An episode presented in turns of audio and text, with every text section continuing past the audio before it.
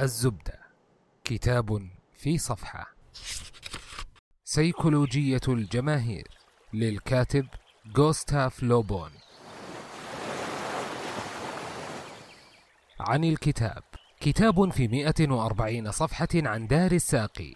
ألف الفرنسي غوستاف لوبون كتابه عام 1895 والذي أصبحت أفكاره الغريبة المستقاة من أحداث الثورة الفرنسية آنذاك واقعا ملموسا ومرجعا لدراسة ما يجري هذه الأيام في العديد من الدول العربية. عن المؤلف غوستاف لوبون طبيب ومؤرخ فرنسي ويعتبر أحد أشهر فلاسفة الغرب الذين أنصفوا الأمة العربية والحضارة الإسلامية. يناقش الكتاب العوامل التي تؤثر على تصرفات الأمم أو الشعوب أو المجموعات وهي ما يقصد بها بشكل عام الجماهير. زبدة الكتاب السبب الحقيقي للثورات والانقلابات ليست تحولات سياسية في الغالب، وإنما تحولات عميقة تصيب أفكار وعواطف الجماهير.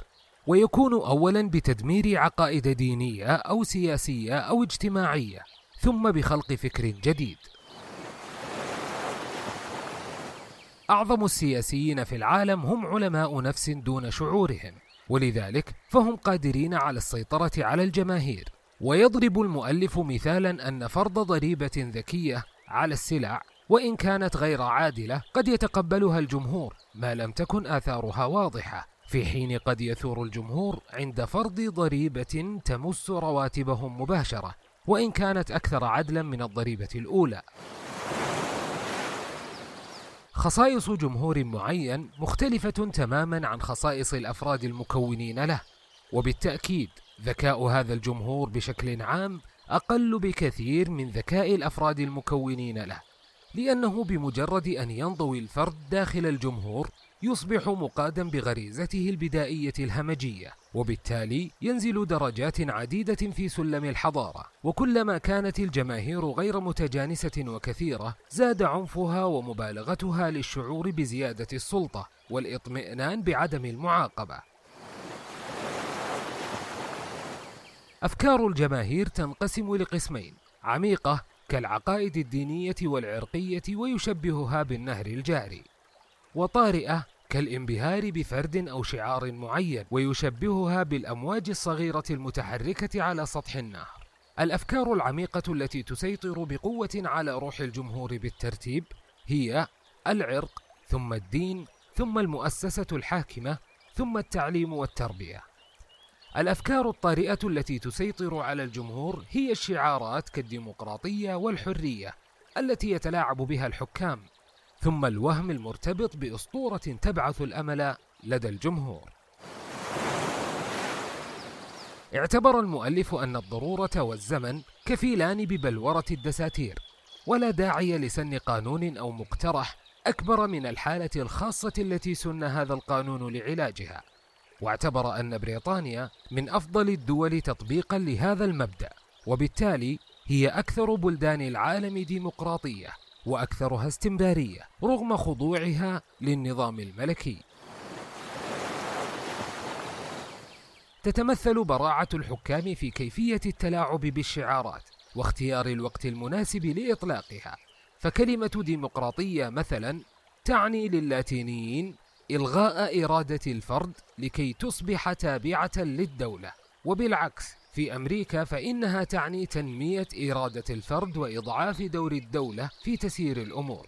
ومهما كانت مطالب الجمهور فلا يمكن محاجتهم بشكل عقلاني لأنهم أقرب ما يكون لشخص منوم مغناطيسيا لا يستطيع التفكير أصلا أو يفكر بشكل خاطئ.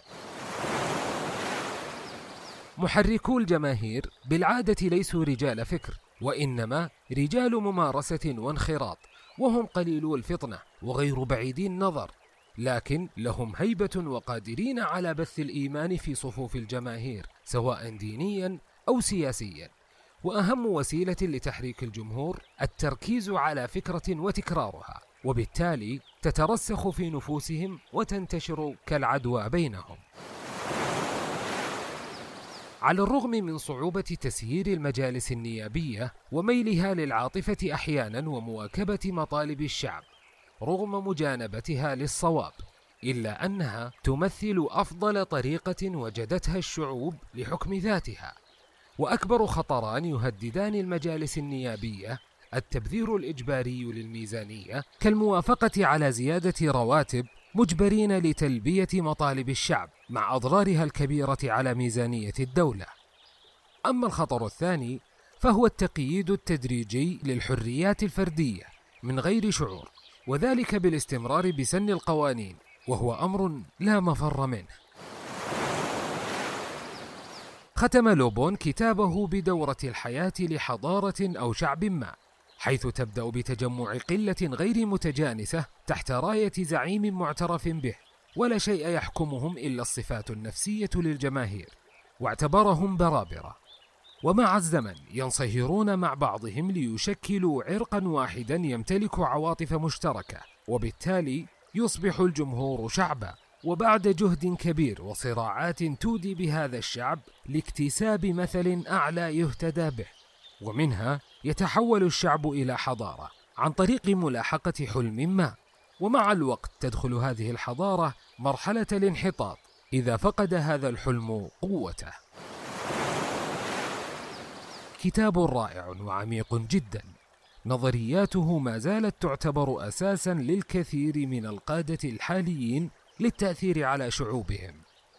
ويعتبر أحد أهم المراجع للمهتمين بعلم الاجتماع. الزبدة. كتاب في صفحة